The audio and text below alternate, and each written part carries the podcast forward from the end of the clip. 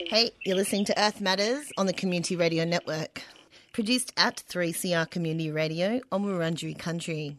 And I'm Nikki Stott. This week on the show, part two of a two part series envisioning radical futures with young intersectional climate feminists. And this audio was sourced with thanks from a Climate Week 2020 webinar by the global advocacy organisation We Do at wedo.org. We're all working towards dismantling the intersections of all of the systems of oppression and we were all led to this work for different reasons through different entry points, working towards similar worlds, like alternative worlds, something different. What does a radical feminist future look like, feel like for you? So, not just getting at the structural aspect of it, um, the systemic aspect of it, but also like, what would this world feel like living in it every day? And also the structural. And I'll pass it on to Maria Alejandra to start us off? Oof. um, I love this question. I think the fact that we can imagine radical futures is already a huge richness that we have. The fact that our imaginations haven't been stopped, corrupted, is already, I think, a huge feminist contribution to the world. I imagine a, a radical future where we obviously avoid the climate catastrophe, where we have the chance to see that we could have, like, we were able to stop it, that we we had the means, that we had the will, that there was enough power being worked together to avoid the climate catastrophe. I imagine a radical future where the political and economical structures are not serving the few but the many and are not based in a capitalist way, extractive, profit driven world. I am not sure how to call that, but I think it's very important to imagine a world that exists beyond what we understand as capitalism and what we have understood that is needed to run the world, to fuel the world, basically. And obviously, I think that is a world of fossil free where we have understood that energy sovereignty can come into so many other ways, into so many other symbiotic ways with the world.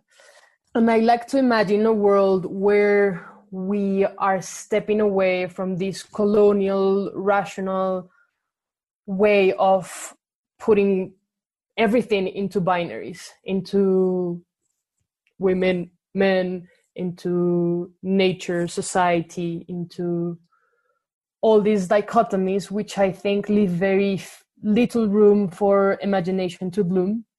I want to step away from monocrops in general, from all types of, of, of systems that want to streamline, that want to, by efficiency or by, again, profit, want to destroy diversity and and i mean that also in terms of the gender diversity that exists within our many societies and that have been erased silenced policed and and violated on into so many ways and i imagine i imagine a radical future in which we step away from the fact that we think that there's binaries to contain us our emotions, our bodies, our expressions, our systems.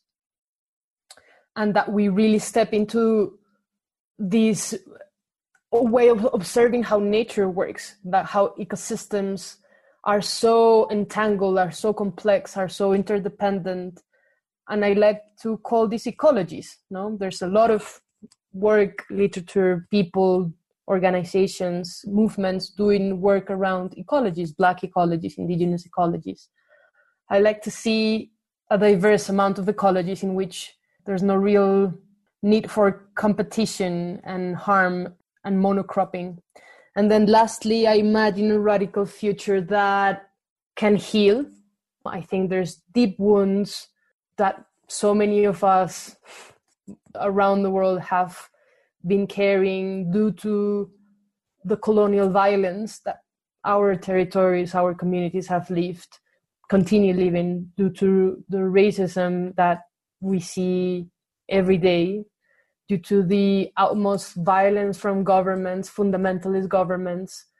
And as we've said before in this conversation, I think healing, putting at the center those emotions and real feelings and learning how to heal is to me the most radical thing knowing that there's a way to heal that we can really step away from the suffering no while after transforming it i would like to see a future that that heals especially the most marginalized peoples and a future that can celebrate joy and the existence of humans and non-humans as well Thank you so much, Maria Alejandra. I want to live in this world like now.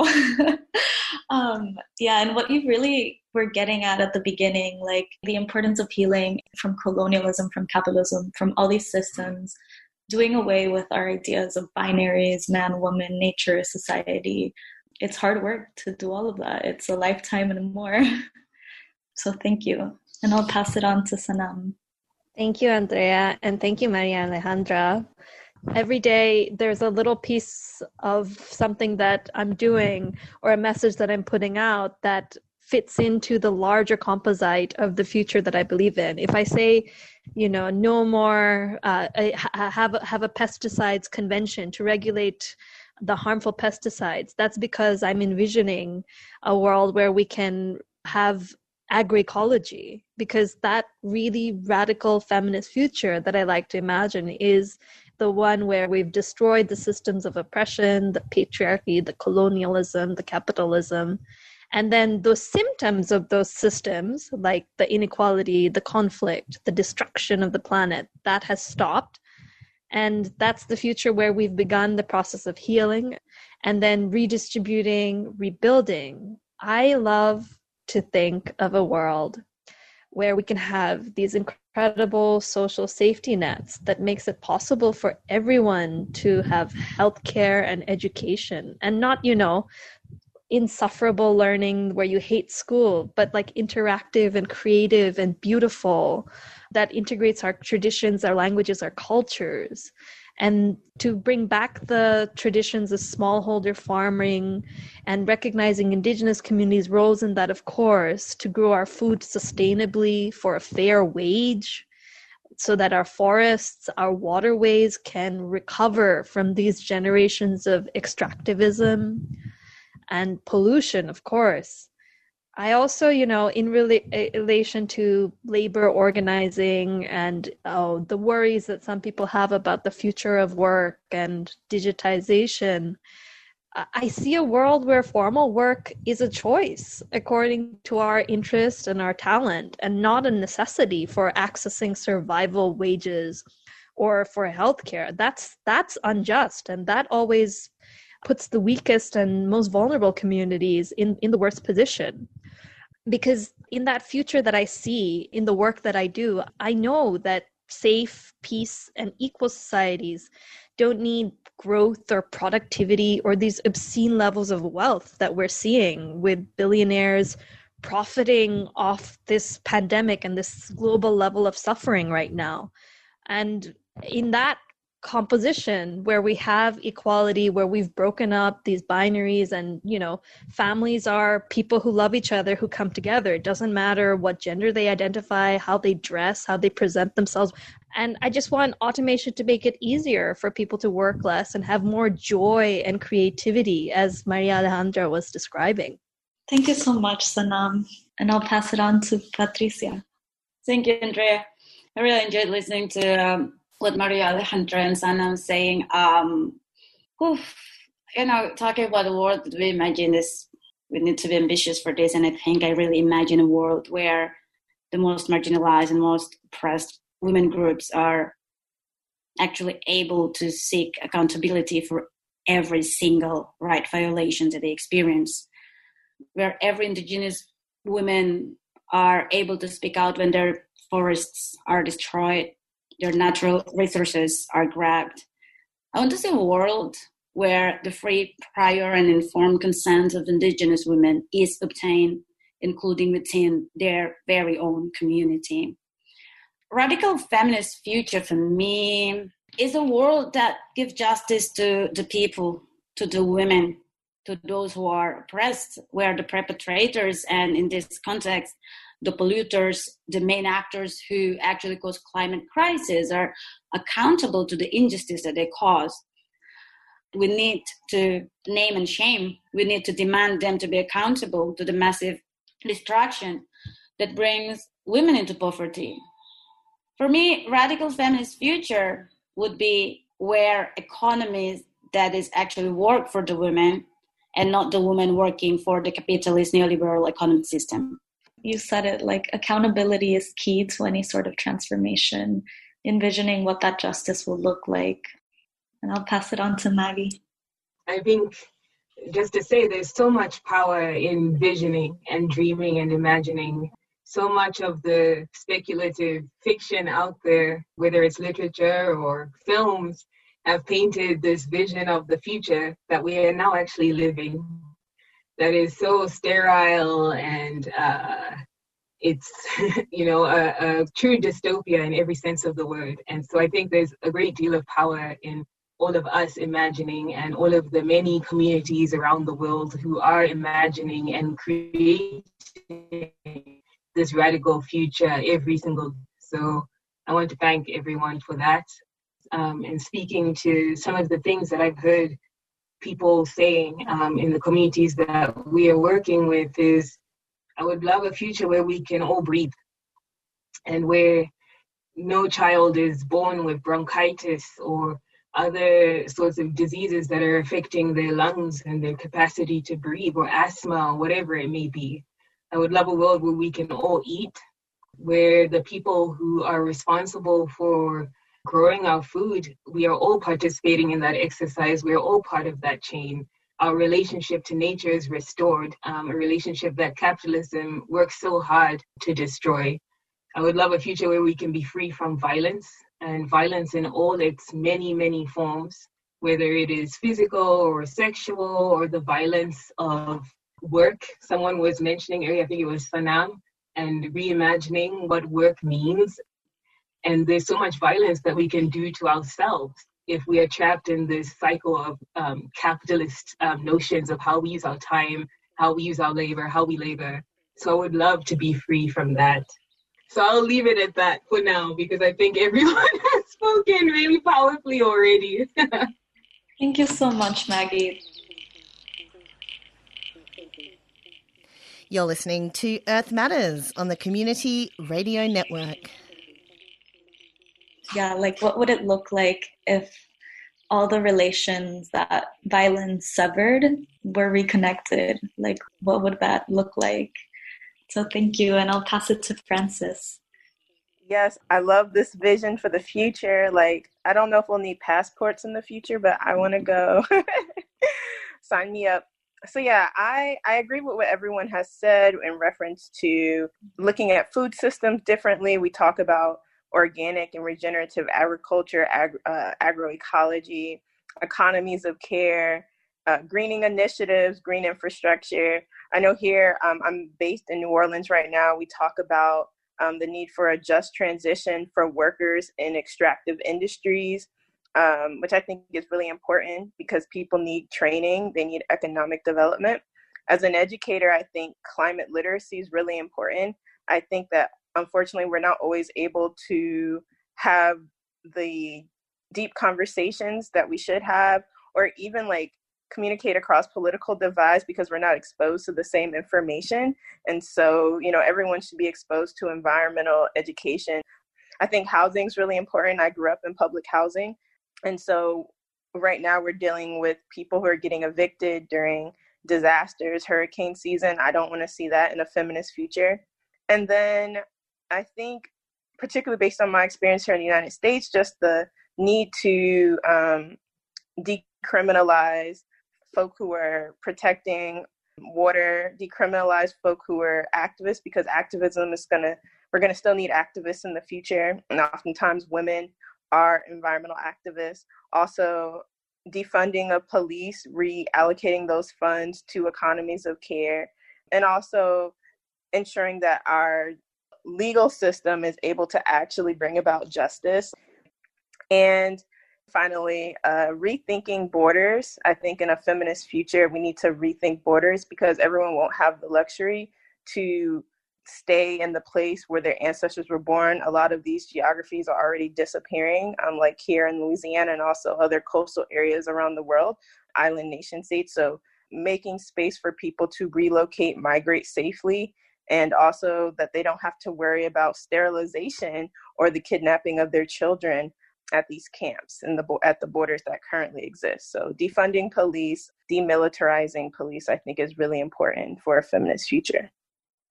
Yes to abolition. Thank you so much, Frances. And I'll pass it to Mara to start wrapping up with the almost last question. Thanks, y'all.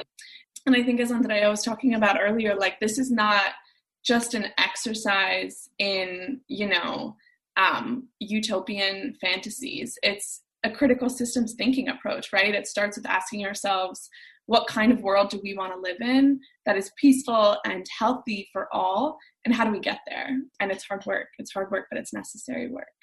So, this last question that I'd love to pose to you all, I feel like we've been kind of dancing around this in different ways. You know, in the description for this event, I think the first sentence that we put was like, young feminists young climate feminists are putting in work. We know that that young climate feminists are leading uh, the climate justice movement. We know that in the last year in the last two years in which we've seen these unbelievable global strikes and marches and direct action and communities mobilizing so often young climate feminists are at the forefront of that right but also they're often so invisible in the work of figuring out who to consider the true leaders of these movements and of this change. There's no easier way to see that than the fact that we so very rarely see these gatherings of young climate feminists who are coming together in conversation to talk about the work that they do. But I would love to hopefully consolidate this into a question of, of just asking how it feels for you all to be young climate feminists in this moment. And Frances, I hope you don't hate me for this, but since you've gone last on the last couple, do you want to go first on this one? So yeah, and if I'm honest, I feel like I'm terrified. My heart is broken. I'm exhausted, but also I'm excited because I think that there's new political opportunities that are opening up to see transnational solidarity to be a part of some of those efforts. I feel hopeful about that, but also I would say it relates to the overall feeling of that this is an, a moment of crisis and opportunity. And so it feels new, it feels a little scary, but it also feels like it's something that is doable if we work in collaboration with one another. Thanks, Frances. I feel the same way. So maybe I'll pass it next to Maggie.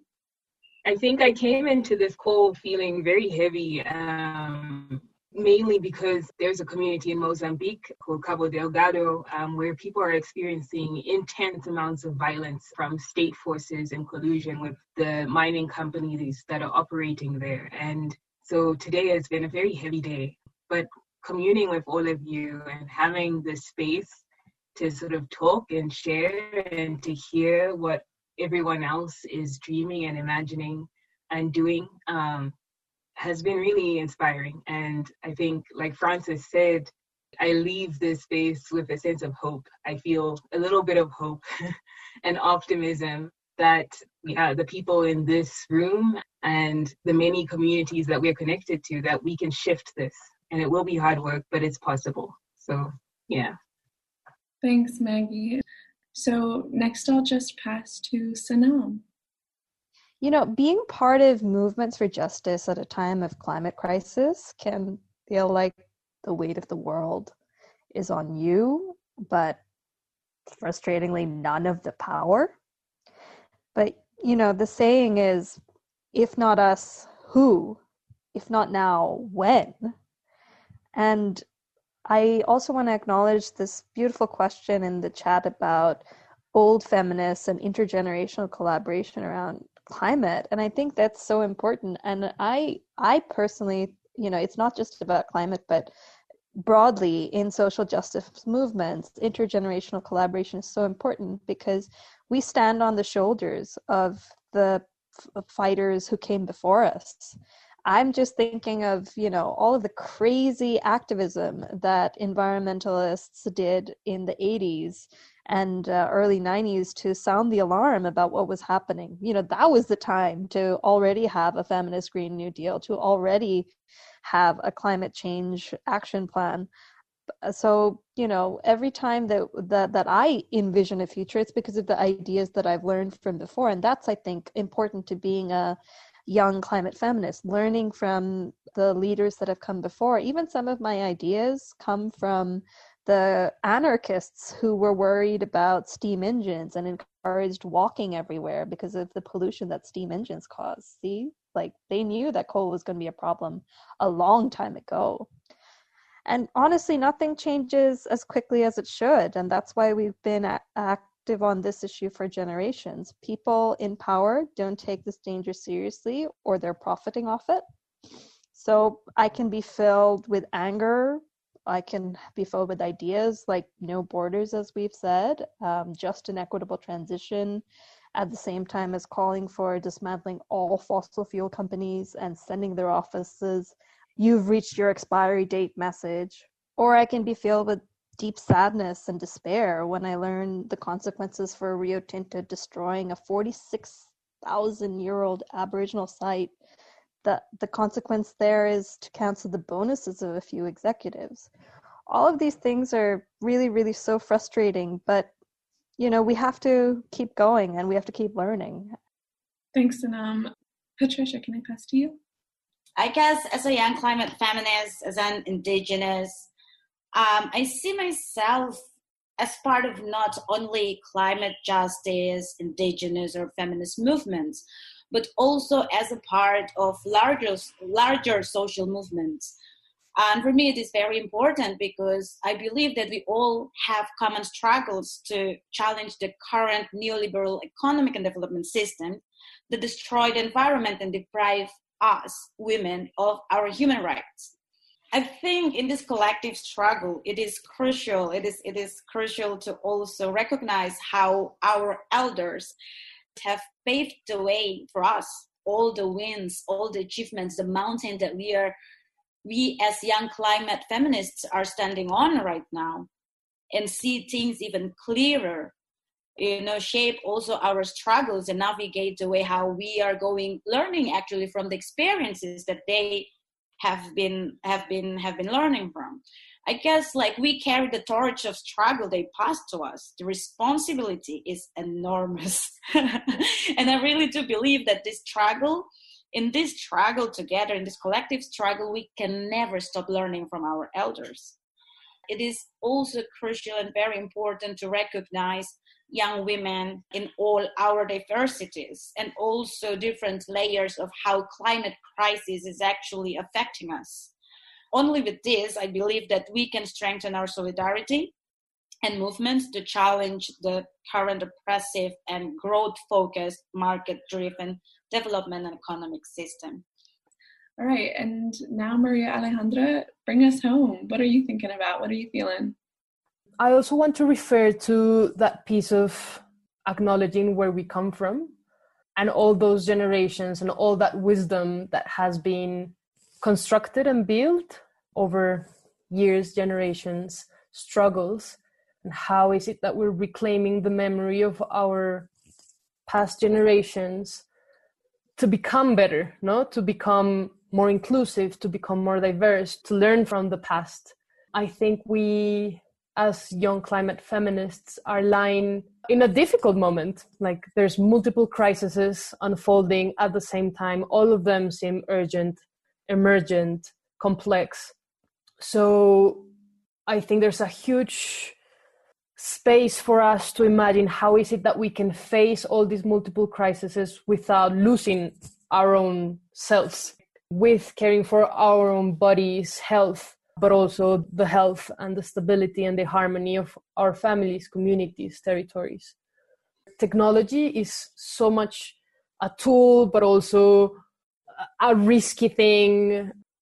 I think we have a, huge challenge of, of, of relating to this modern technological digital world and learn how to be better hackers in every possible sense. How is it that we hack the capitalist system? How is it that we hack industrialism? How is it that we hack the rational development model setting of the world uh, while at the same time keeping safe, right? I am. Uh, the reality is that there's a lot of us, social, environmental leaders, being harassed, being disappeared, being silenced everywhere, every day. And how is it that we can do the work how is it that we keep hacking while at the same time knowing that this doesn't need to necessarily be a sacrifice. Thank you maria alejandra. I can't imagine a more powerful way to end. Um, and i just want to bring in three of the most powerful words that i think i could bring in from someone who leads much of this envisioning work for so many of us and that's mariame kaba who's an abolitionist. And she tells us and has taught us that hope is a discipline we have to work at it, build it, get stronger, make mistakes, learn, and continue practicing it.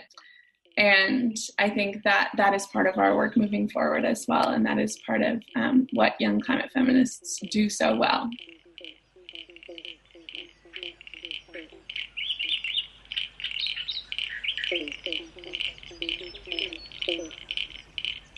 You've been listening to Earth Matters on the Community Radio Network. And today on the show, we heard part two of a two part show, Envisioning Radical Futures with Young Intersectional Climate Feminists. And the audio that you heard today was sourced with thanks from a Climate Week 2020 webinar by the global advocacy organisation We Do. And you can find them at wedo.org. You can also find today's podcast with information about the moderators and all of the speakers on today's show and links at 3cr.org.au forward slash Earth Matters. And if you're already listening via a podcasting service, we'd love you to subscribe and why not rate us and give us a review to help spread the word. Earth Matters would like to thank the Community Broadcasting Foundation for their generous support and the Community Radio Network for all their hard work in getting this show out to you. Earth Matters is produced at 3CR Community Radio in Fitzroy Naarm, and we can be contacted at earthmatters3cr at gmail.com. And you can also find us on your socials. So that's all for today, but don't forget to tune in next week for more environmental and social justice stories.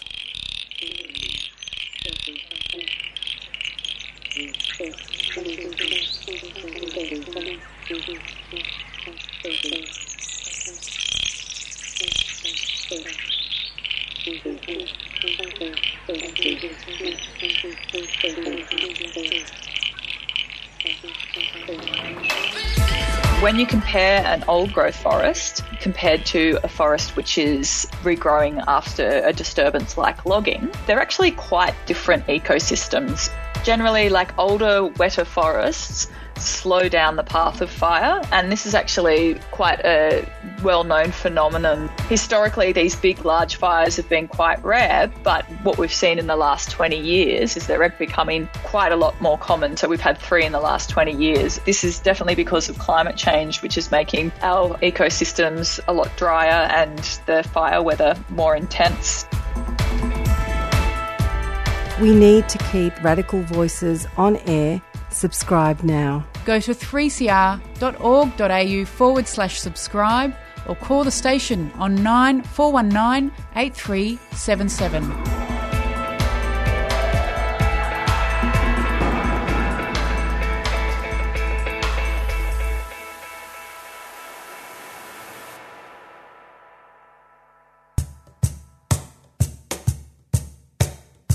There are many ways that you can keep up to date with 3CR news, events, and programs. The 3CR website is a great spot to catch all your shows via audio on demand or scroll through our range of podcasts. It's also where you can sign up to our monthly newsletter, buy yourself a new t shirt, or check out archival audio from past broadcasts. Of course, we're also on Facebook, Twitter, and Instagram. But don't forget our mighty AM band. Catch us anytime on 855 AM. Keep in touch 3cr.org.au.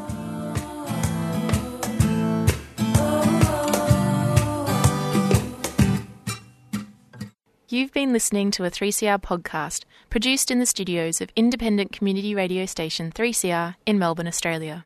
For more information, go to allthews.3cr.org.au.